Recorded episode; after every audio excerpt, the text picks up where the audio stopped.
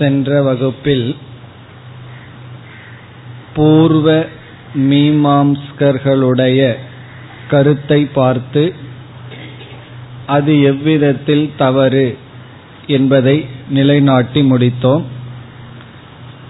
அதில் நாம் வேதத்தை எப்படி அணுக வேண்டும், வேதத்திலுள்ள வாக்கியங்களுக்கு எப்படி பொருள்படுத்த வேண்டும் என்ற கருத்து அமைந்திருந்தது. நாம் பார்த்த கருத்தை மிக சுருக்கமாக ஞாபகப்படுத்திக் கொண்டு நாம் தொடரலாம். வேதத்தில் இருக்கின்ற வாக்கியங்கள் விதி வாக்கியமாக இருந்தால்தான் அது பிரமாணம் என்பது பூர்வ மீமாம்ஸ்கர்களுடைய கருத்து. விதி வாக்கியம் என்றால் எது நம்மை செயலில் தூண்டுமோ, எந்த வாக்கியத்தில் கர்மம் தாற்பயமாக இருக்குமோ அது விதி வாக்கியம். இதை செய் என்று சொல்கின்ற வாக்கியம் அதுதான் பிரமாணம். பிறகு இதை செய்யாதே என்கின்ற நிஷேத வாக்கியம் அதுவும் பிரமாணம் என்பது அவர்களுடைய கருத்து. பிரமாணம் என்றால் அதுதான் அறிவை கொடுக்கும் கருவி, அதற்காகத்தான் வேதம் உருவாக்கப்பட்டுள்ளது. நம்முடைய பதில், இந்த இரண்டும் பிரமாண வாக்கியங்கள் தான். இதை செய் என்று சொல்கின்ற வாக்கியமும் இதை செய்யாதே என்று சொல்கின்ற வாக்கியமும் பிரமாணம்தான். பிறகு அவர்கள் கூறினார்கள், இந்த விதி நிஷேதம் இந்த இரண்டுக்கு அப்பாற்பட்ட வாக்கியங்கள் அனைத்தும் அர்த்தவாத வாக்கியம். அர்த்தவாதம் என்றால் தன்னளவில் அந்த வாக்கியத்துக்கு பெருமையோ அல்லது மகிமையோ கிடையாது, அது விதி வாக்கியத்துடன் சேர்ந்து பிரயோஜனத்தை அடைகின்றது அல்லது அந்த வாக்கியத்திற்கு பொருள் நமக்கு புலப்படுகின்றது, கிடைக்கின்றது. நாம் அப்பொழுது என்ன செய்தோம், விதி நிஷேத வாக்கியத்திற்கு அப்பாற்பட்ட வாக்கியங்களான அர்த்தவாத வாக்கியத்தை மூன்றாக பிரித்தோம். முதலாக நாம் அனுவாத வாக்கியம் என்று பிரித்தோம்.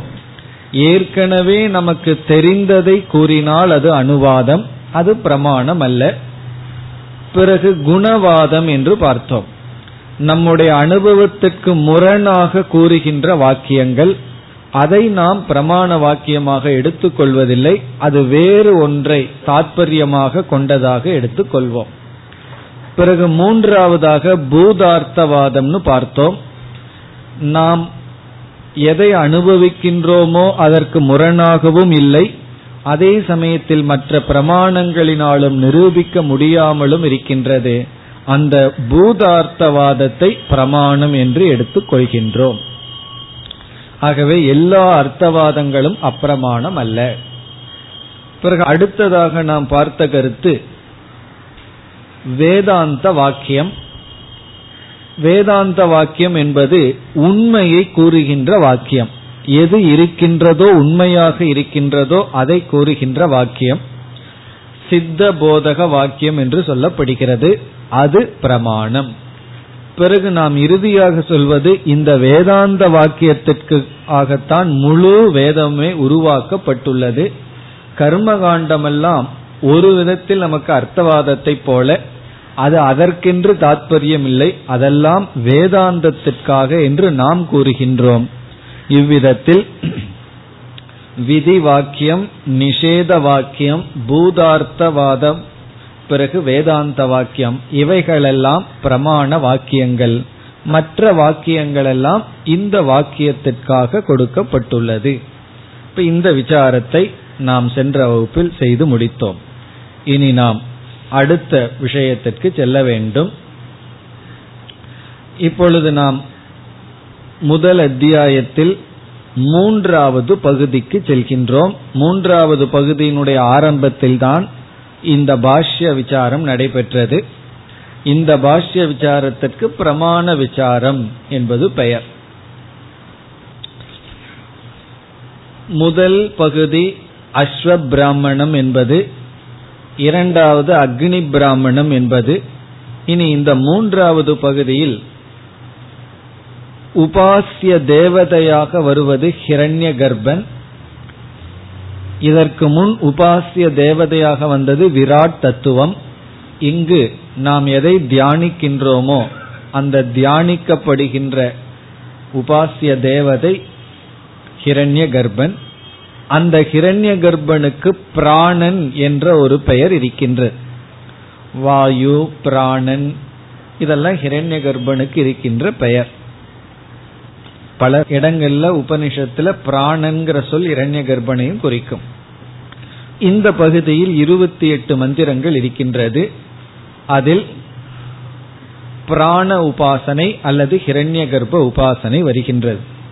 எப்படி என்றால், இங்கு நாம் பிராணன் என்று அழைக்கலாம். இந்த பிராணனுக்கு 6 விதமான குணங்கள் கூறப்படுகின்றது.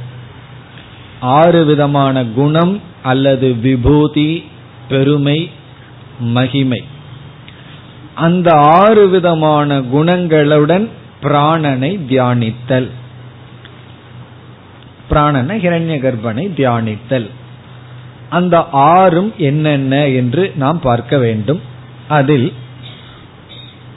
முதல் மந்திரத்தில் ஆரம்பித்து 7வது மந்திரம் வரை, முதல் அத்தியாயத்தில் 3வது பகுதியில் முதல் மந்திரத்திலிருந்து 7வது மந்திரம் வரை பிராணனுடைய முதல் குணம், இந்த 7 மந்திரத்தில் அமைந்துள்ளது. இந்த 7 மந்திரம் முதல் குணத்தை பற்றி பேசுகின்றது. முதல் குணம் சுத்தத்துவம். சுத்தத்துவம் என்றால் தூய்மையானது, சுத்தமாக இருத்தல், அசுத்தமற்றது, சுத்த குணவத்துவம், சுத்த குணத்தை கூடி இருப்பது. பிராணன் தூய்மையானது, தூய்மையான குணத்துடன் கூடியது என்று தியானிக்க வேண்டும். 6 குணத்துல முதல் குணம் பிராணனுக்கு இருக்கின்ற முதல் குணம் சுத்தத்துவம், தூய்மையாக இருத்தல். இதை விளக்க ஒரு சிறிய கதை வருகின்றது. என்ன கதை என்றால், கதையல்ல, கதை போல வருகின்றது. நம்முடைய இந்திரியங்கள் தேவர்கள் அசுரர்கள் என்று இங்கு அழைக்கப்படுகின்றது. நம்முடைய ஒரே இந்திரியத்தையே தேவர்கள் என்றும் அசுரர்கள் என்றும் அழைக்கப்படுகின்றது. 5 ஞானேந்திரியங்கள் 5 கர்மேந்திரியங்கள், அந்த ஒரே இந்திரியத்துக்கு 2 பேர், தேவர்கள் அசுரர்கள். அப்பொழுது கேள்வி வருகின்றது, எப்படிப்பட்ட இந்திரியங்களை தேவர்கள் என்றும் எப்படிப்பட்ட நம்முடைய இந்திரியங்களை அசுரர்கள் என்றும் அழைக்கப்படுகின்றது? அதற்கு இங்கு பதில், சாஸ்திரியமான, சாஸ்திரத்தில் கூறப்பட்ட சரியான செயல்கள், பிறகு சரியான ஞானம், அந்த 2னுடைய சம்ஸ்காரத்துடன் கூடிய இந்திரியங்கள் தேவர்கள். சங்கரர் சொல்றார், சாஸ்திரிய ஞான கர்ம சம்ஸ்கார யுக்தம் இந்திரியம் தேவாகா. சாஸ்திரிய ஞான கர்ம, சாஸ்திரிய ஞான கர்ம என்றால் சாஸ்திரத்துல சொன்ன ஞானம், சாஸ்திரத்துல சொன்ன கர்ம, சம்ஸ்கார யுக்தம், அந்த சம்ஸ்காரத்துடன் கூடிய இந்திரியங்கள் தேவர்கள். இப்ப சாஸ்திரத்துல சொன்ன ஞான கர்ம அதனுடைய சம்ஸ்காரத்துடன் கூடிய இந்திரியங்கள் எல்லாம் தேவர்கள். ஒரே இந்திரியத்துக்கு தேவர்கள் என்றும் அசுரர்கள் என்றும் பெயர்.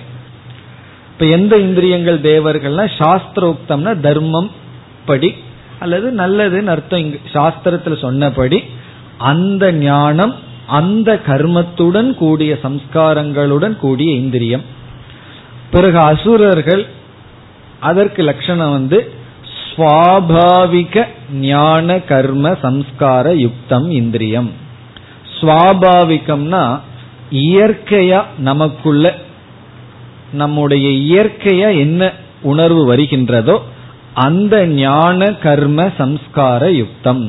ஸ்வாபாவிக ஞான கர்ம சம்ஸ்கார யுக்தம் இந்திரியம் அசுராகா.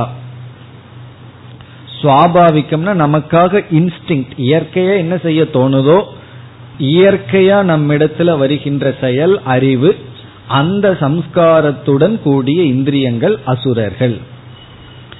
இதனுடைய பொருள் என்னவென்றால், நம்முடைய இந்திரியங்கள் இருக்கின்றது. கண் இருக்கு, காது இருக்கு, வாய் இருக்கு, சுவைக்கின்ற வாய், பேசுகின்ற வாய், மனம் மனம் அந்த அந்தரிந்திரியம், இவைகளெல்லாம் இருக்கு. இப்ப இவைகள் எதன் அடிப்படையில் செயல்படும்? இப்ப நம்ம ஒரு இடத்துக்கு போறோம், நமக்கு முன் எத்தனையோ பொருள்கள், காட்சி பொருள்கள் இருக்கின்றது. நம்ம எதை பார்ப்போம்? கண்ணுல எதை பார்ப்போம்? காதுல எதை கேட்போம்? ஏன்னா வெளியே எல்லா விஷயங்கள் இருக்கு. மோகத்தை கொடுக்கிற விஷயம் இருக்கு, ஞானத்தை கொடுக்கிற விஷயங்கள் இருக்கு, நல்லதை கொடுக்கிற விஷயம், தீயதை கொடுக்கிற விஷயம், எல்லாமே நம்மை சுற்றி இருக்கு. நாம எந்த இடத்துல இந்திரியத்தை செலுத்துவோம் என்றால் அது நம்முடைய சம்ஸ்காரத்தினுடைய அடிப்படையில் இருக்கு. இப்ப அந்த நேரத்துல இந்திரியம் நல்ல சம்ஸ்காரத்துடன் இருந்ததுன்னா உடனே என்ன செய்யும்? அந்த சம்ஸ்காரம் இந்திரியத்தை நல்ல விஷயத்துல கொண்டு போய் பொருத்தும். சம்ஸ்காரம்னா பதிவுகள், அந்த நேரத்துல பதிவுகள், உணர்வுகள் எது வெளிப்படுதோ அது இந்திரியத்தை நல்ல விஷயத்துல கொண்டு போய் சேர்த்து, அந்த நேரத்தில் இருக்கின்ற சம்ஸ்காரம் இருக்கே அது சரியில்லை என்றால் அதே இந்திரியத்துல தீய விஷயத்துல அந்த இந்திரியத்தை செயல்படுத்தும். நம்ம ஒருவர் இடத்துல போய் நல்ல விஷயத்த கேட்கலாம், அல்லது தேவையில்லாத விஷயத்த பேசலாம், அல்லது கேட்கலாம். தேவையில்லாத விஷயத்த பேசலாம், நல்ல விஷயத்தையும் பேசலாம். அதே போல அவரிடத்திலிருந்து தேவையில்லாத விஷயத்தையும் கேட்டு தெரிஞ்சுக்கலாம், நல்ல விஷயத்தையும் கேட்டு தெரிஞ்சு கொள்ளலாம். அதே போல பாக்குறது அப்படித்தான். நம்ம கண்ணுக்கு முன்னாடி ஸ்ரேயஸ் பிரேயஸ்னு ரெண்டு இருக்கு. இன்பத்தை கொடுக்கறதையும் பார்க்கலாம், நன்மையை கொடுக்கறதையும் பார்க்கலாம். இப்போ எந்த நேரத்துல எந்த இந்திரியம் செயல்படும்னா அந்தந்த நேரத்துல இருக்கின்ற சம்ஸ்காரத்தை பொறுத்து, வெளிப்படுகின்ற சம்ஸ்காரத்தை பொறுத்து. அப்ப இங்க என்ன சொல்லப்படுகின்றது? சாஸ்திரியம்னா தர்மத்திற்கு உட்பட்ட, சாஸ்திரியம்ங்கிற வார்த்தைக்கு அர்த்தம் தர்மத்திற்கு உட்பட்ட, தர்மியம். ஞான கர்ம என்றால் தர்மத்திற்கு உட்பட்ட அறிவு, கர்மன தர்மத்திற்கு உட்பட்ட செயல். தர்மத்திற்கு முரணாகாத அறிவு, தர்மத்திற்கு முரணாகாத செயல், அந்த சம்ஸ்காரங்களுடன் இந்திரியம் செயல்பட்டால் அப்பொழுது அந்த இந்திரியத்திற்கு தேவர்கள் என்று பெயர்.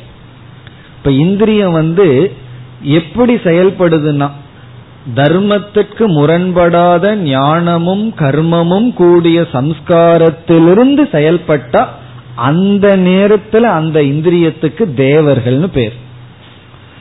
பிறகு சுவாபாவிகம்னா சாஸ்திரத்திற்கு முரணாக, சாஸ்திரத்துக்கு எகெயின்ஸ்டா, அதர்மம் அர்த்தம். சில சமயம் சாஸ்திரம் சொல்றதே நம்ம சுபாவமா இருந்துட்டா நல்லது, ஆனா இங்க அது சொல்லப்படவில்லை. சுவாபாவிகம்ங்கிறது பசுவது, இயற்கையா தூண்டுதல், நம்முடைய இயற்கையில சாஸ்திரத்திற்கு முரணாக அதார்மிக், அதர்மமான சிந்தனைகள், அறிவு, தவறான அறிவு, அதர்மமான செயல், அதிலிருந்து வந்த சம்ஸ்காரத்திலிருந்து அந்த சம்ஸ்காரத்துடன் இந்திரியம் பிரவருத்தியானால் அந்த நேரத்துல இந்திரியத்துக்கு அசுரர்கள் என்று பெயர். அப்போ நம்ம 24 மணி நேரத்துல கண்ணை பயன்படுத்தி இருக்கேன் எவ்வளவோ விஷயத்துல. எந்த நேரத்துல தேவனா கண்ணு செயல்பட்டிருக்கு, எந்த நேரத்தை கண்கள் நமக்கு அசுரனா செயல்பட்டிருக்கு, எதை பொறுத்துனா சாஸ்திரியமான ஞான கர்ம சம்ஸ்காரத்துடன் இந்திரியம் செயல்பட்டா அது தேவன். பிறகு சுவாபாவிகமான சம்ஸ்காரத்தின் தூண்டுதல்ல இந்திரியம் செயல்பட்டா அது அசுரர்கள். அப்படித்தான் காது விஷயத்திலையும், நாக்கு விஷயத்திலையும், பேச்சு விஷயத்திலையும் அப்படி தேவர்கள் அசுரர்கள்னு ஒரே இந்திரியத்திற்கு இரண்டு பெயர், இரண்டு தன்மைகள். சில சமயம் இந்திரியங்கள் நமக்கு தேவர்களா செயல்படும், சில சமயங்கள்ல அசுரர்களா செயல்படும். அப்படி உபனிஷத் இங்கு கூறி இனியொரு விஷயத்தையும் சொல்கின்றது. அது என்னவென்றால் தேவர்கள் குறைவானவர்கள், அசுரர்கள் அதிகமானவர்கள் எண்ணிக்கையில. ஆரம்பத்தில் அப்படித்தான் ஆரம்பிக்கின்றது. நம்முடைய இந்திரியங்களே தேவர்களும் அசுரர்கள் சொல்லப்படுது. அசுரர்கள் மெஜாரிட்டியா, தேவர்கள் மைனாரிட்டியா. தேவர்கள் குறைவாக இருக்கிறார்கள், அசுரர்கள் அதிகமாக இருக்கிறார்கள் எண்ணிக்கையில். அப்படின்னா என்ன அர்த்தம்னா ஒரு ஜீவன் அதிக நேரம் ஒரு ஜீவனுக்கு இந்திரியங்கள் அசுரனாத்தான் செயல்பட்டு கொண்டு இருக்கின்றது. குறைவான நேரத்துல தான் ஒரு ஜீவனுக்கு இந்திரியங்கள் தேவனாக செயல்பட்டு கொண்டிருக்கின்றது. அதனுடைய பொருள், அசுரனா செயல்படக்கூடிய சம்ஸ்காரங்களினுடைய வலிவு அதிகம், தேவனா செயல்பட காரணமா இருக்கின்ற சம்ஸ்காரங்கள் குறைவா இருக்கு, அதுக்கு சக்தியும் குறைவாக இருக்கின்றது. இப்படித்தான் முதல் மந்திரம் நமக்கு அறிமுகப்படுத்துகின்றது. நம்முடைய இந்திரியங்கள் தேவர்களாக அசுரர்களாக செயல்பட்டு கொண்டிருக்கின்றது. நல்ல சம்ஸ்காரத்துடன் இந்திரியம் செயல்பட்டா அது தேவன், தீய சம்ஸ்காரத்துடன் இந்திரியம் செயல்பட்ட அசுரன். தேவனா செயல்படுகின்ற இந்திரியங்கள் குறைவாக, அசுரனாக இருக்கின்ற இந்திரியங்கள் அதிகமாக இருக்கின்றது. இப்ப இந்த ஸ்டேஜில் இப்பொழுது ஒரு அர்த்தவாதம் வருது. இன்னெல்லாம் அர்த்தவாதம்னா நமக்கு புரியும். அர்த்தவாதம்னா இந்த இடத்துல குணவாதம் வருகின்றது. என்ன என்றால், தேவர்களாக இருக்கின்ற இந்திரியங்கள் அசுரர்களாக இருக்கின்ற இந்திரியங்களை வெல்ல விரும்புகின்றார்கள். தேவர்களாக இருக்கின்ற இந்திரியங்கள் அசுரர்களாக இருக்கின்ற இந்திரியத்தை வென்றாக வேண்டும்னு முடிவு செய்கிறார்கள். அதைத்தான் நம்ம பண்ணிட்டு இருக்கோம். ஒவ்வொரு நாளும் கண்ணு தேவையில்லாததை பார்க்குது, உடனே மனசு என்ன சொல்லுது, இந்த பார்க்கறத நிறுத்தணும். வாய் தேவையில்லாததை பேசிட்டு இருக்கு, ஊர்வம்பு பேசிட்டு இருக்கு, உடனே இனி ஒரு நல்ல வாய் என்ன செய்யுது, இந்த பேச்சை நிறுத்தணும். காது தேவையில்லாத விஷயங்களை கேட்டுட்டு இருக்கு, அதை நிறுத்தணும்னு யாரு சொல்றா? அப்படி சொல்றது தேவ நல்ல சம்ஸ்காரத்துடன் கூடிய தேவனான இந்திரியம். இப்ப தேவர்களான இந்திரியம் என்ன செய்கின்றது, அசுரர்களான இந்திரியத்தை வெல்ல முடிவு செய்து விடுகின்றது. முடிவு செய்து என்ன செய்கின்றது, சாமவேதத்துல வருகின்ற ஓங்காரத்திற்கு உத்கீதம் என்று பெயர். இதுக்கு முன் உபநிஷத்துல பார்த்திருக்கோம், சாந்தோக்கியத்தில் சாமவேதத்துல சேன் பண்ற ஓங்காரத்துக்கு உத்கீதம். உத்கீதம்னா ஓம்ங்கிறதா உத்கீதம். சாமவேதத்துல அந்த கானத்துடன் அதை நம்ம ஓதுனம்னா அதுக்கு பேர் உத்கீதம். இப்போ உடனே என்ன செய்கின்றது, தேவர்கள் வெல்ல வேண்டும் என்று அசுரர்களை பார்த்து அசுரர்கள் மீது நம்ம வெற்றி கொள்ள வேண்டும்னு சொல்லி, இங்கு தேவர்களான இந்திரியங்கள் வாக்க குறித்து நீ உத்கீதத்தை உச்சரிப்பாயாக அப்படின்னு சொல்லி தேவர்கள் ஆணை இடுகின்றது ஒரு இந்திரியத்துக்கு. இப்ப வாக்குங்கிற இந்திரியத்துக்கு ஆணை இடுகின்றது. என்ன என்றால், நீ உத்கீதத்தை உச்சரிப்பாயாக. அப்படி நீ இந்த உத்கீதத்தையே உச்சரிச்சு கொண்டிருந்தா எந்த அசுரனும் நல்லது தான் நம்ம செய்ய முடியும், யாரும் வர முடியாதுன்னு சொல்லி ஆர்டர் கொடுக்குது. உடனே அந்த வாக்குங்கிற இந்திரியம் என்ன செய்கின்றது, உத்கீதத்தை உச்சரிக்க ஆரம்பிக்கின்றது. உடனே இந்த அசுரர்களுக்கு பொறுக்குமா? அசுரர்கள் நினைக்கிறார்கள், இவன் இப்படியே விட்டுட்டோம் அப்படின்னா நமக்கு இடம் இல்லாம போயிரும்னு சொல்லி உத்கீதத்தை சொல்லும் பொழுது அசுரர்கள் இந்த தேவர்களை தாக்குகின்றார்கள், தாக்கி தேவர்களை வீழ்த்தி விடுகின்றார்கள். அதனாலதான் உபனிஷத் சொல்கின்றது, அதனாலதான் ஒருவன் நல்லதையும் பேசுகின்றான் தீயதையும் பேசுகின்றான். ஒரு ஜீவன் நல்லதையும் தீயதையும் பேசுறதுக்கு காரணம், அசுரர்களை வெல்லுகின்ற சமயத்தில் தேவர்கள் அசுரர்களை வெல்லுகின்ற சமயத்தில் அசுரர்கள் தாக்கிவிட்டார்கள். ஆகவே அந்த வாக்கு என்ன செய்கின்றது, இரண்டையும் செய்கின்றது. அப்ப வாக்கு விஷயத்துல தேவர்களுக்கு ஒரு தோல்வி விட்டது. இப்ப உடனே என்ன செய்கிறார்கள், சரின்னு கண்ணு கிட்ட செல்கிறார்கள். கண்ணுனா இந்த இடத்துல தேவதைன்னு எடுத்துக்கணும், சக்ஷுர் தேவதை. நீ என்ன செய், உத்கீதத்தை உச்சரிப்பாயாக, ஓங்காரத்தை சொல் அப்படின்னு சொல்லி சக்ஷுர் தேவதைக்கு செல்கிறார்கள். உடனே இந்த கண் தேவதை என்ன செய்கின்றது, உத்கீதத்தை அது தேவனாக இருக்கின்ற தேவதை என்ன செய்கின்றது, உத்கீதத்தை சொல்லும் பொழுது உடனே அசுரர்கள் இவனை இப்படியே விட்டா இவன் நல்லதையே பார்த்துட்டு இருந்துருவான், நமக்கு இடம் இல்லாம போயிரும் சொல்லி கண்ணை அதை அட்டாக் பண்ணி விட்டது. அதனால என்ன ஆயிடுதுன்னா உபனிஷத் கூறுகின்றது, அதனாலதான் ஜீவர்கள் நல்லதையும் பார்க்கிறார்கள் தீயதையும் பார்க்கிறார்கள். ஏன் தீயதை பார்க்கிறாங்கன்னா அசுரன் வந்து வென்று விட்டான். இதே போல உடனே மூக்கு கிராணம், கிராண தேவதையை உத்கீதத்தை சொல்லும் பொழுது உடனே அசுரர்கள் வந்து வெற்றி கொண்டு விட்டார்கள். வெற்றினா தாக்கி விட்டார்கள், அவ்வளவுதான். யாரு வென்றார்கள் இங்க சொல்லப்படவில்லை, அசுரர்களினால் தாக்கப்பட்டு விட்டது. அதனாலதான் மூக்கு என்ன செய்யுதுன்னா நல்லதையும் சுவாசிக்கின்றது, துர்நாற்றத்தையும் அது சுவாசிக்கின்றது. அதே போல ஸ்ரோத்ரம், அடுத்தது காது. காது, காதுன்னு இந்த இடத்துல தேவதை, ஸ்ரோத்ர தேவதையிடம் சொல்ல, அந்த ஸ்ரோத்ர தேவதை சொல்லும் பொழுது அசுரர்கள் தாக்கி விட்டார்கள். அதனாலதான் நம்ம நல்லதையும் கேட்டுட்டு இருக்கோம், தீயதையும் கேட்கின்றோம். இறுதியா மனக, மனசுக்கே போச்சு. மனதும் அசுரனால் தாக்கப்பட்டு விட்டது. அப்ப என்ன ஆகுதுன்னா மனது சுத்தமாம் இருக்கு, அசுத்தமா இருக்கு. மனதுல நல்லதையும் நினைக்கிறோம், அதே மனதுல தீய எண்ணங்களும் வருகின்றது. இப்படி இந்த எல்லா இந்திரியங்களும் நல்லது தீயது, சுத்தம் அசுத்தம், இந்த இரண்டும் கலந்ததாகவே இருக்கின்றது.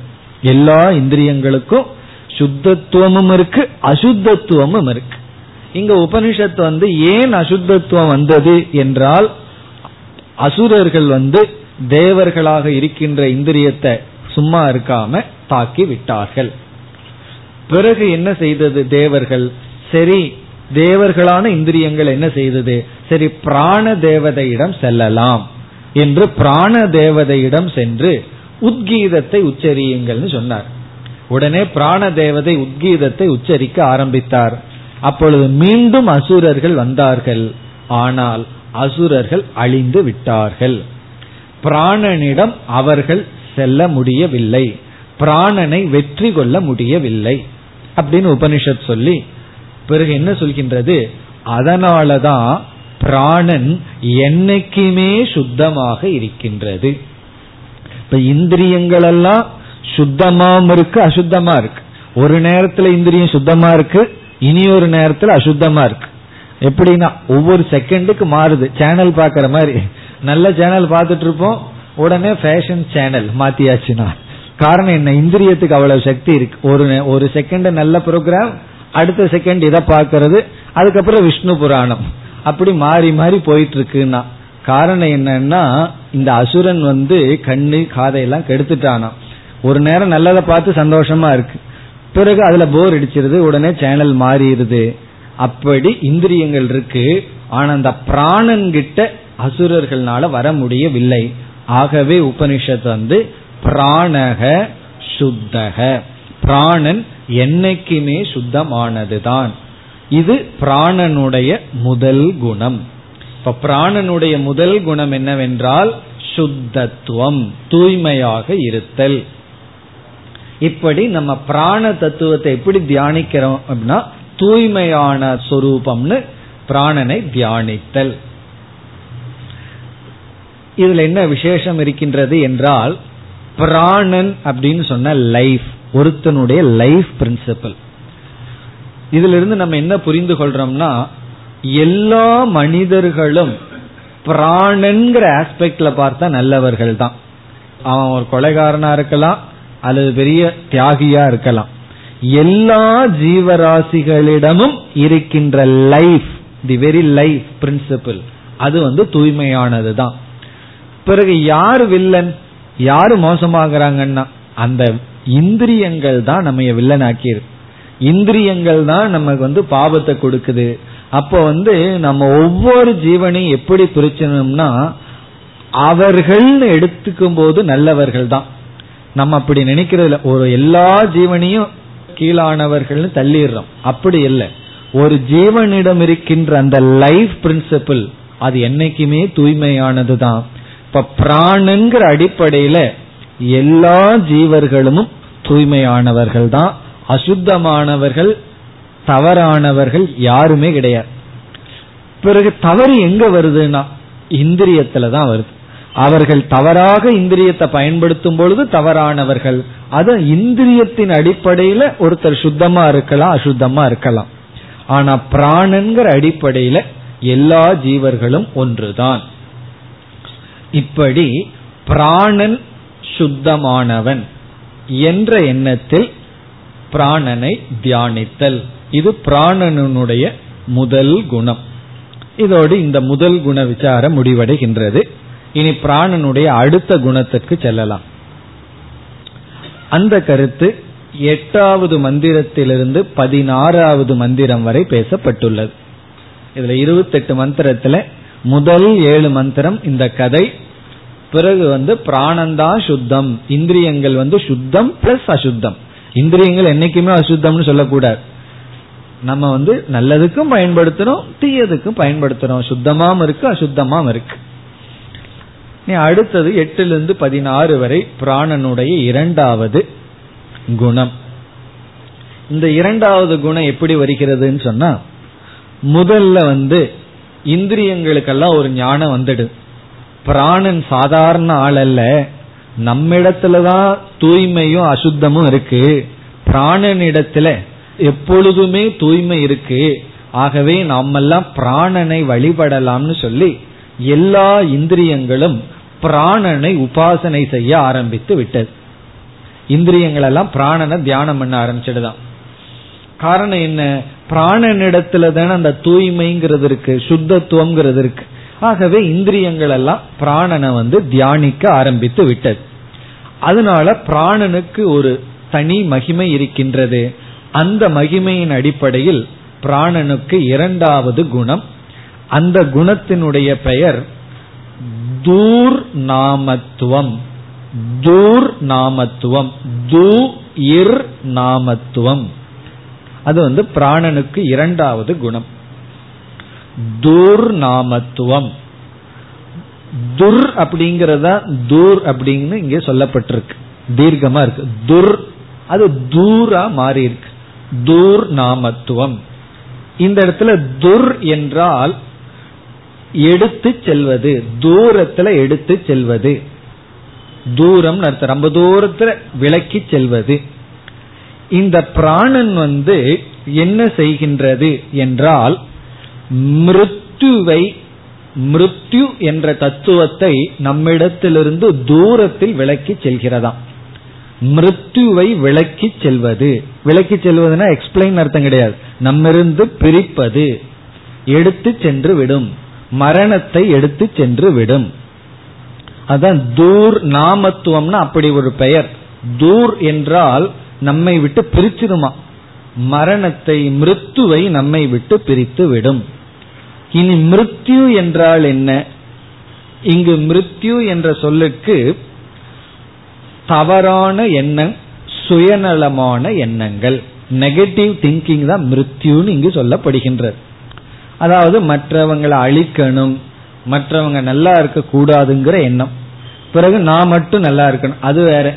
மற்றவங்க நல்லா இருக்க கூடாது, நான் மட்டும் நல்லா இருக்கணும். அவனுக்கு கிடைக்க கூடாது, எனக்கு கிடைக்கணும். இதுதான் மிருத்யு. இது சாஸ்திரம் என்ன சொல்லுது? இப்படி சுயநலவாதியா, சுயநலமா இருக்கிறதையே மரணம்னு சொல்லுது. இந்த சுயநலத்தை என்ன செய்கின்றதா இந்த பிராணன் எடுத்து சென்று விடுகிறது. மிருத்யுவை நம்மிடத்திலிருந்து நீக்கி விடுகிறது. அப்படி மிருத்யு நீங்கணும் என்றால், சுயநலமான எண்ணங்கள் வரக்கூடாதுன்னு சொன்னா, இந்த இந்திரியங்களுக்கு சக்தி வேணும். என்ன சக்தி வேணும்? அசுரர்கள் தாக்கினா அசுரர்களினால தாக்கப்படாத சக்தி இந்திரியங்களுக்கு வேணும். உண்மையிலேயே நம்ம ஆழ்ந்து சிந்திச்சா, ஒருத்தன் சுயநலமா ஏன் இருக்கான்னு சொன்னா, அவனுக்கு சக்தி இல்லாததுனாலதான் இருக்கான். ஒருத்தன் ஏன் தியாகம் பண்ணாம இருக்கான்னா, தியாகம் பண்றதுக்கு சக்தி இல்லை, சக்தி இருந்தா செய்து விடுவான். அப்படி நமக்கு நாம சுயநலமா இருக்கிறது அல்லது தீயவனா இருக்கிறதுக்கு காரணம், நல்லவனா இருக்கிறதுக்கு சக்தி இல்லை. ஏன் சக்தி இல்லைன்னா, அந்த அசுரர்கள் விட்டார்களே, அப்ப அசுரர்களை நம்ம வெல்லணும். அசுரர்கள்னா யாருன்னா, நம்முடைய தவறான சம்ஸ்காரத்துடன் கூடிய இந்திரியங்கள். இப்ப அசுரர்கள் நம்ம இடத்துல வரும்பொழுது அவர்களிடத்துல வெல்ல வேண்டும் என்றால் யாருடைய துணை வேணும்னா, இந்திரியங்கள் எல்லாம் புரிந்து விட்டது, பிராணன் தான் நமக்கு உதவி செய்து ஆக வேண்டும். ஆகவே பிராணனை இப்படி தியானிக்கலாம் என்று இந்த தூர் நாமத்துடன், தூர் என்கின்ற குணத்துடன் பிராணனை இந்திரியங்கள் எல்லாம் தியானித்ததாம். அப்படி தியானிக்கும் பொழுதும் இந்த அசுரன் சும்மா இருப்பானா? ஏன்னா இந்த தேவனான இந்திரியங்கள் என்ன செய்யுது, பிராணனை தியானிச்சு தானும் தூய்மை அடையணும் நல்ல விரும்பி இருக்கின்றது இந்திரியங்கள். இந்த தேவர்களான இந்திரியங்கள் பிராணனை தியானிச்சு அதனால தூய்மை அடைஞ்சிடலான்னு விரும்பும் பொழுது அப்ப அசுரனுக்கு இடம் இல்லாம போகும் அல்லவா. அப்பொழுது மீண்டும் அசுரன் வருகின்றான். எதற்குனா இந்த பிராணனையே தியானிக்காம பண்ணணும்னு அசுரன் வர்றான். அப்பொழுது இந்த பிராணன் என்ன செய்கின்ற, இந்திரியங்களை எல்லாம் சமஷ்டியாக மாற்றி விடுகின்றது. ஒவ்வொரு இந்திரியத்தையும் சமஷ்டி இந்திரியமாக தேவதையாக மாற்றி விடுகிறது. அப்பொழுது அசுரர்கள் சக்தியை இழந்து விடுகிறார்கள். இது ஒரு நல்ல கருத்து. அதாவது வியஷ்டி அபிமானத்தை சமஷ்டி அபிமானமாக மாற்றி விடுகின்றது. எப்படி என்றால், இப்ப என்னுடைய கண்ணுல தான் எனக்கு இது என்னுடைய கண் அப்படின்னு ஒரு அபிமானம் இருக்கு. அதனால நான் ரொம்ப சுயநலவாதி ஆயிடுறேன்.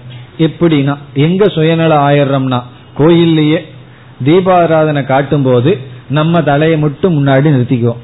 ஏன்னா நம்ம கண்ணு தான் அதை பார்க்கணும், மற்றவங்க கண்ணுல நமக்கு அபிமானம் கிடையாது. அவங்க பார்க்கறாங்களோ இல்லையோ நான் தான் பார்க்கணும். அல்லது எங்காவது பஸ்ல போகும்போது சைடுல நான் தான் உட்கார்ந்துக்கணும், ஏன்னா என் கண்ணு தான் அதை வேடிக்கை பார்க்கணும் அப்படின்னு சொல்லி. காரணம், இந்த மாதிரி சுயநலமா நம்ம செயல்படுறதுக்கு என்ன காரணம்னா வியஷ்டி அபிமானம். இந்த கண்ணுல மட்டும் நான்கிற அபிமானம். நம்ம அபிமானம் கொஞ்சம் விரிஞ்சதுன்னு வச்சுக்கோமே, பின்னாடி இருக்கிற கண்ணும் இந்த கண்ணு எப்படி பார்த்து பகவானை தரிசனிக்கணும்னு விரும்புதோ அதே விருப்பம் பின்னாடி இருக்கிற கண்ணுக்கு இருக்கும்.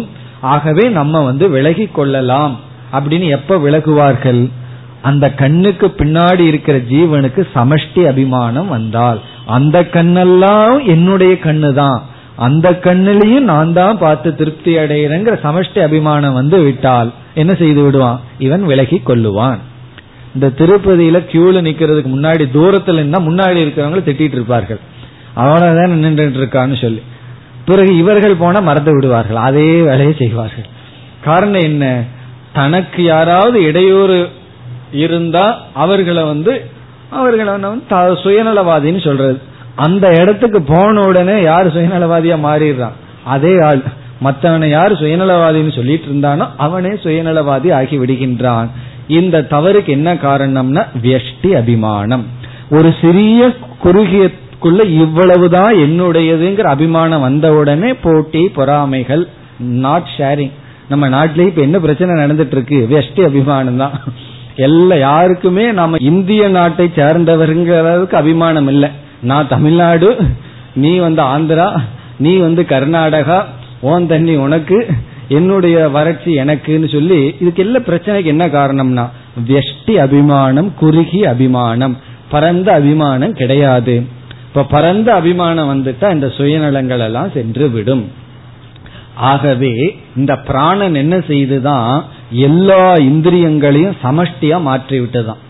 சமஷ்டின்னு வந்த உடனே சுயநலம் கிடையாது. இப்போ நம்ம கைக்கும் காலுக்கும் சுயநலமா இருப்போமா, நான் உடல் முழுவதும் வியாபிச்சிருக்கேன். அதனால கைக்கு ஒரு கஷ்டம் வந்தாலும் சரி, காலுக்கு ஒரு கஷ்டம் வந்தாலும் சரி, முழு அக்கறையோட இருப்பேன். காலுக்கு தானே கஷ்டம் வந்திருக்கு, கைக்கு வந்தா நான் பாத்துக்கிறேன்னு சொல்றது இல்லை. கையில ஒரு புண்ணு வந்தாலும் சரி, காலில் புண்ணு வந்தாலும் சரி, மூக்குல புண்ணு வந்தாலும் சரி, அது எனக்கு வந்ததுன்னு முழுமையா இருக்கும். அப்படி இந்த ஜீவன் சமஷ்டி அபிமானத்தை அடைந்து விட்டான். அது எப்படி என்றால் வாக்க அக்னி தேவதையாக மாற்றிவிட்டதாம். சமஷ்டி அபிமானம் அக்னி தேவதையாக, கிராணனை வாயு தேவதையாக மாற்றிவிட்டதாம். யாரு, இந்த பிராணன். கண்ணை ஆதித்ய தேவதையாக மாற்றிவிட்டது. சக்ஷுர் ஆதித்ய தேவனாக மாறிவிட்டான். ஸ்ரோத்ரம் திக் தேவதை, ஸ்பேஸ் திக் தேவதையாக மாறிவிட்டது. மனக சந்திரமா, மனது சந்திர தேவனாக மாற்றி விட்டது.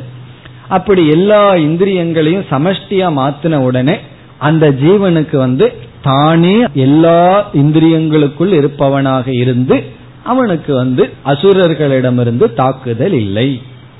இப்போ இதுல இருந்து உபநிஷத்து நமக்கு என்ன பாடத்தை கற்றுக் கொடுக்கிறதுன்னு சொன்னா, நம்ம ரொம்ப சுயநலமாக இருந்தால் அந்த சுயநலத்திலிருந்து விலகி வர வேண்டும் என்றால் நமக்கு சமஷ்டி அபிமானம் வேண்டும். நம்முடைய அபிமானம் சற்று ஒரு குறுகிய வட்டத்திலிருந்து சற்று விலக வேண்டும். ஒரு சின்ன பார்டரை போட்டு அதுக்குள்ளதான் நான்கிற புத்தி இருக்க கூடாது. சற்று பரந்த மனப்பான்மை தேவை. அது இல்லைன்னா என்னன்னா தெரியும், ரகலதான் இருந்ததுன்னு சொன்னா அன்பு, பகிர்ந்து கொள்ளுதல், தியாகம். அப்படி இந்த பிராணனுடைய இரண்டாவது குணம் தூர் நாமத்துவம். நம்மைய மரணத்திலிருந்து, அதாவது சுயநலமான எண்ணத்திலிருந்து அல்லது பாபத்திலிருந்து எடுத்து விடும். எப்படி என்றால் இந்திரியங்களை எல்லாம் சமஷ்டியாக மாற்றி சமஷ்டி அபிமானத்தை கொடுப்பதன் மூலம். இது பிராணனுடைய இரண்டாவது குணம். இனி நம்ம பிராணனுடைய மூன்றாவது குணத்திற்கு செல்லலாம். அது 17, 18 இந்த இரண்டு மந்திரங்களில் பேசப்பட்டிருக்கிறது. மூன்றாவது குணம் பர்த்ருத்துவம். பர்த்ருத்துவம், பர்த்ருத்துவம்னா சப்போர்ட், தாங்குவது. பர்த்தா அப்படின்னா சஸ்டைனர், தாங்குவது. பர்த்ருத்துவம், போஷகத்துவம், எப்படி வேணாலும் சொல்லலாம். போஷகத்துவம்னா தாங்குவது, சப்போர்ட் பண்றதுன்னு அர்த்தம். இதனுடைய தாற்பயம் என்ன என்றால், இந்த பிராணன் என்ன செய்ததாம், தனக்கு உணவு வேண்டும் என்று தியானம் செய்தது, உபாசனை செய்தது. பசிங்கிறதெல்லாம் பிராணமய கோஷத்துல தான் வர்றது. பிராணன் நல்லா இருந்தா தான் நமக்கு பசிக்கும். பிராணன் சரியா இல்லை அப்படின்னா ஒழுங்கா பசிக்காது. அப்படி பிராணன் பிராணனுக்கு பசி ஏற்பட்டது, உணவு தேவைப்பட்டது. உடனே பிராணன் தியானத்தை மேற்கொண்டதாம். இதெல்லாம் குணவாதம்னு புரிஞ்சுக்கணும்.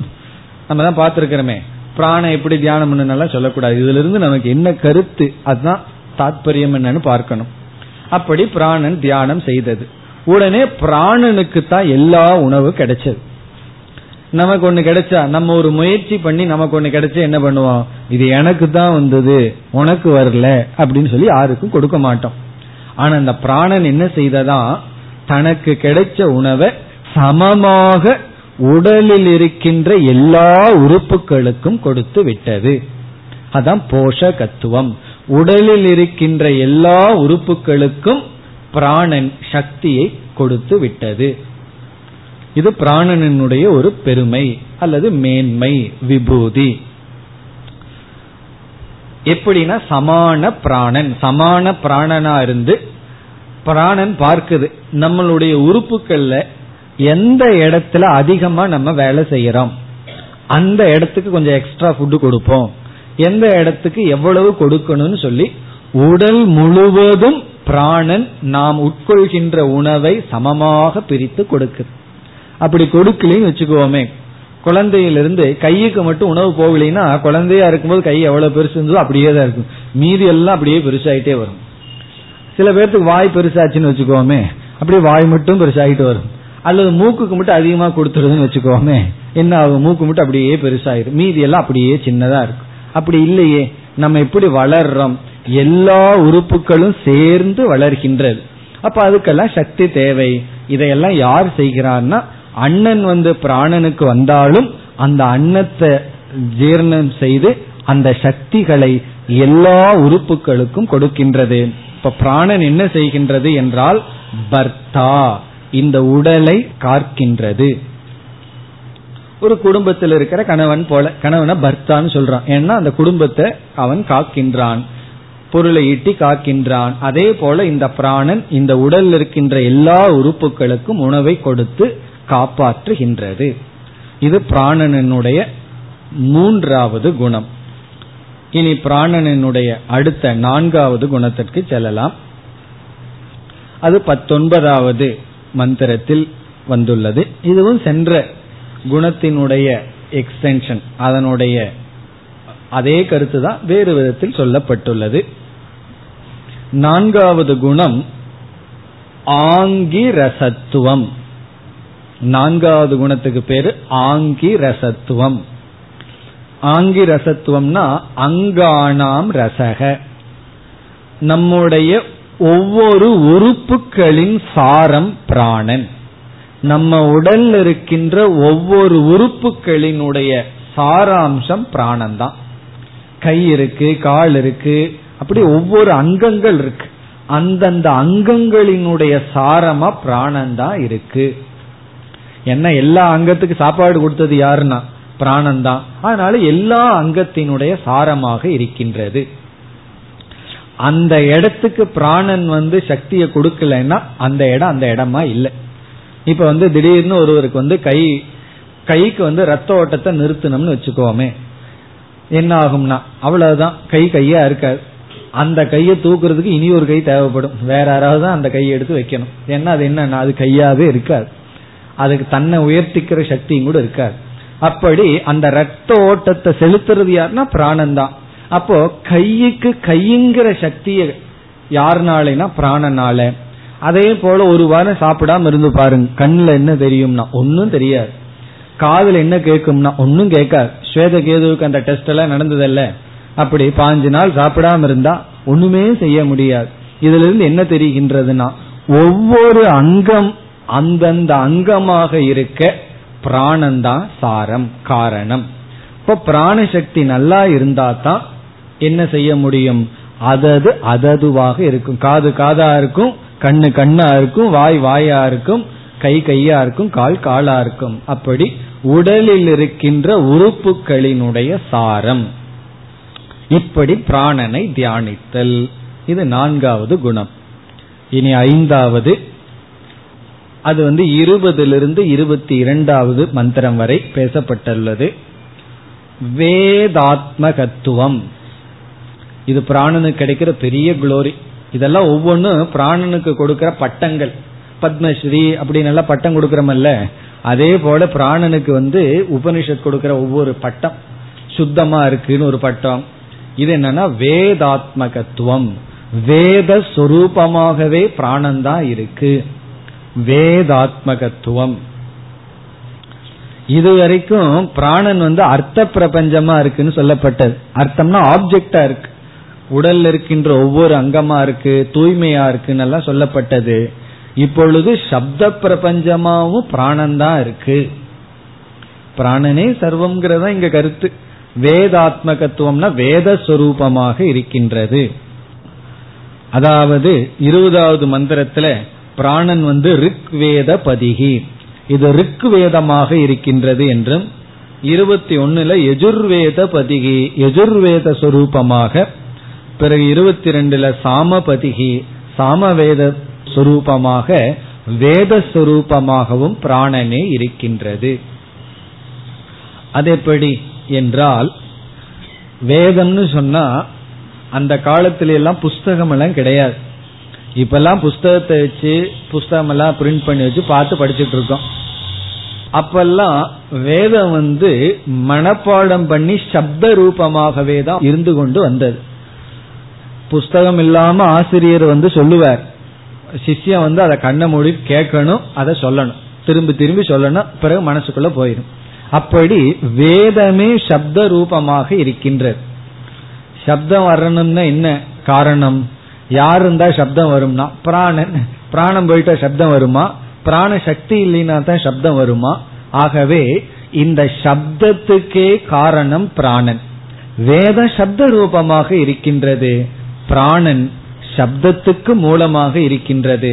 ஆகவே பிராணன் வேத சொரூபம் என்று வேதாத்மகம் பிராணனுடைய சொரூபம்.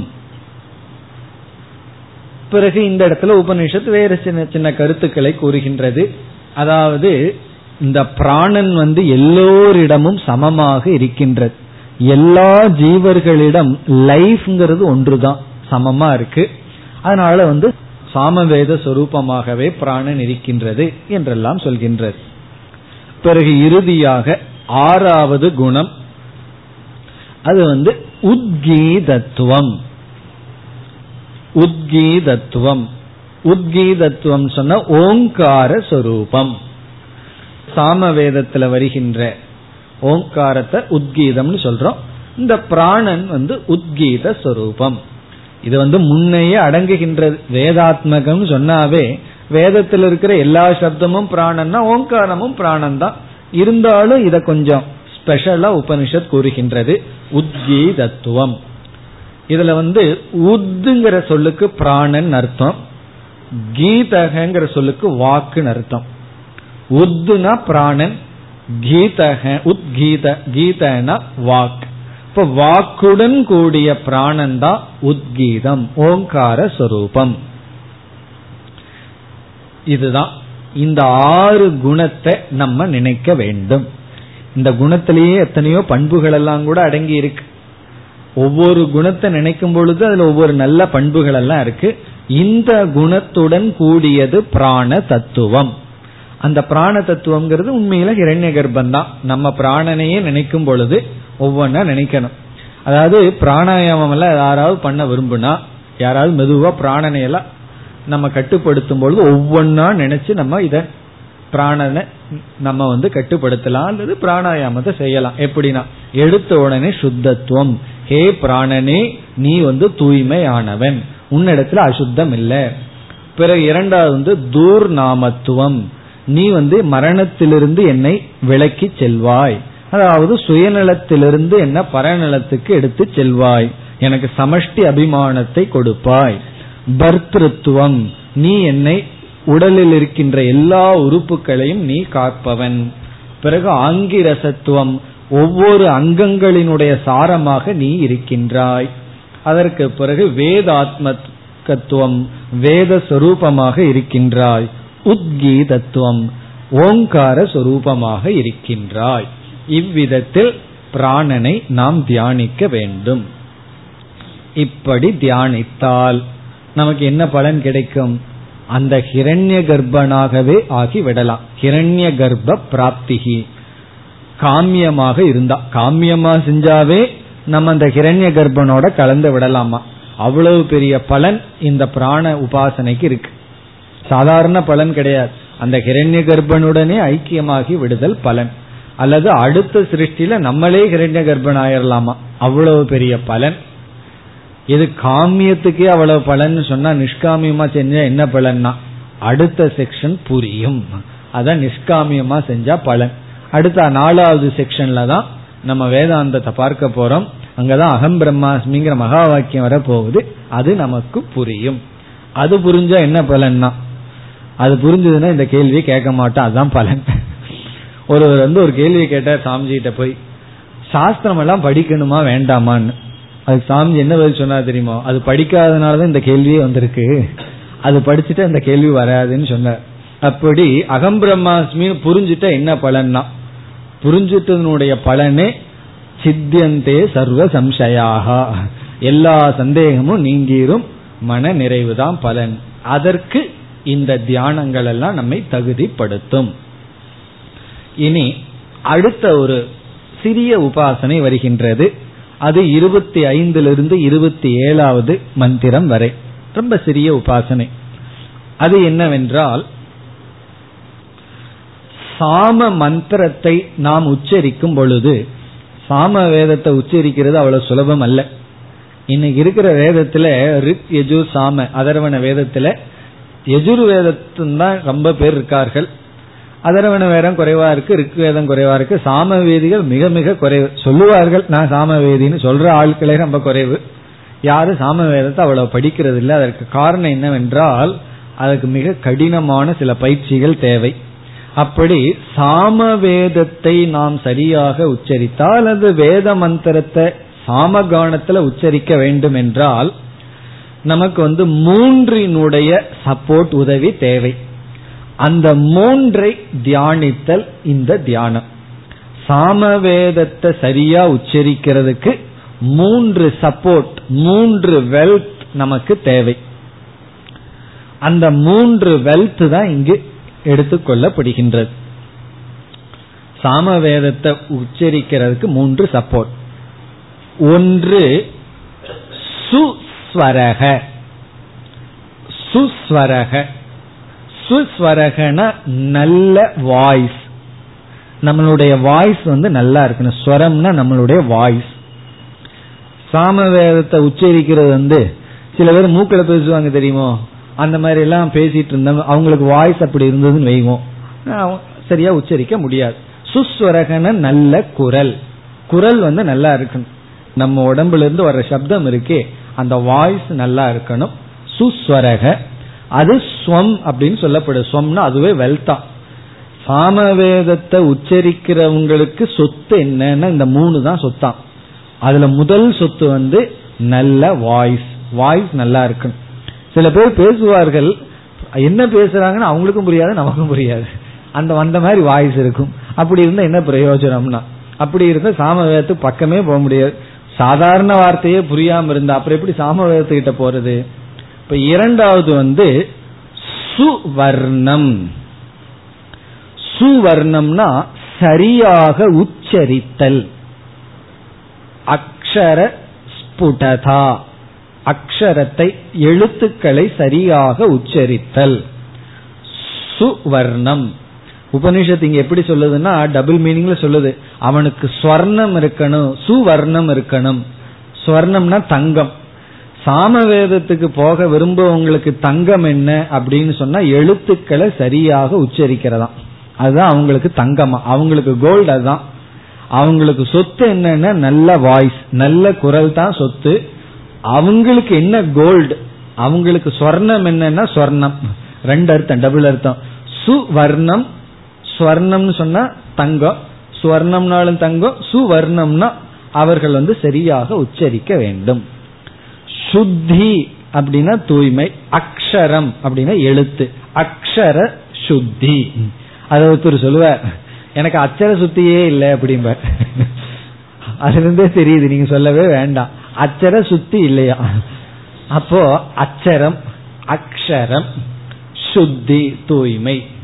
ஒருவர் சொல்லுவார், ஒரு சுவாமி தைத்திரிய உபனிஷத் எடுத்தாராம். அந்த சுவாமி பேரு தாரானந்தக. அவங்க சொல்லுவாங்க, தாரானந்தா தைத்திரிய உபனிஷத் எடுத்தார். இதுதான் அக்ஷர சுத்தின்னு, தாரானந்தா தைத்திரிய உபனிஷத் எடுத்தார் அப்படின்னு எப்படி இருக்குன்னா, அப்படி இல்லாமல் சரியாக உச்சரித்தல். சில நாக்குக்கு வராது, சிலதெல்லாம் உச்சரிக்க வராது. அப்படி இல்லாம எழுத்துக்களை சரியாக உச்சரித்தல். பிறகு மூன்றாவது பிரதிஷ்டா. பிரதிஷ்டா என்றால் நம்மிடத்திலிருந்து ஒரு சப்தம் வர்றதுக்கு நம்ம நம்ம வாக்குல பல இடங்கள் இருக்கு. அதெல்லாம் சமஸ்கிருதத்துல அழகா பிரிச்சு வச்சிருக்காங்க. கட்டரல்னு சொல்லுவோம், அதாவது தொண்டையிலிருந்து உச்சரிக்கிற ஸ்தானம். பிறகு சிலதெல்லாம் லிப்ஸிலிருந்து வரும், பாங்கிறதெல்லாம் லிப்ஸிலிருந்து வரும், லெபியல், கட்டரல், இப்படி எல்லாம் இருக்கு. அதாவது எந்த இடத்திலிருந்து எந்த சொற்கள் உற்பத்தி ஆகுதுன்னு ஒரு பெரிய விசாரமே செய்துள்ளார்கள். அது ஒரு பெரிய விசாரமே இருக்கு சமஸ்கிருதத்துல. அதாவது எந்தெந்த ஸ்தானத்திலிருந்து எந்தெந்த லெட்டர் வருது. இப்ப ஞங்கிறதெல்லாம் மூக்கிலிருந்து வருது, அனுநாசிக்கம்னு பேரு. இப்ப மூக்கிலிருந்து எந்த சவுண்டு வருது, தொண்டையில் அடித்தொண்டையிலிருந்து என்ன வருது, பிறகு மேல் லிப்ஸ்ல இருந்து என்ன சொற்கள் வருதுங்கிற இதெல்லாம் ஸ்தானம். அந்தந்த எழுத்து அந்தந்த உச்சரிப்பு உருவாகின்ற ஸ்தானம், அதான் பிரதிஷ்டா. அதெல்லாம் ஒழுங்கா இருக்கணும். அந்த ஸ்தானம் தான் அவங்களுக்கு இனி ஒரு வெல்த். அவங்களுடைய ஸ்தானம் என்னன்னா வாக்குதானா. அப்படி இந்த சாமவேதிகளுக்கு சொத்து என்னன்னா எல்லாமே வாய்க்குள்ளதான் இருக்கு. எல்லாமே அவர்களுடைய வாய் தான் அவங்களுக்கு சொத்து. அவர்களுக்கு நல்ல வாய்ஸ் இருக்கணும்.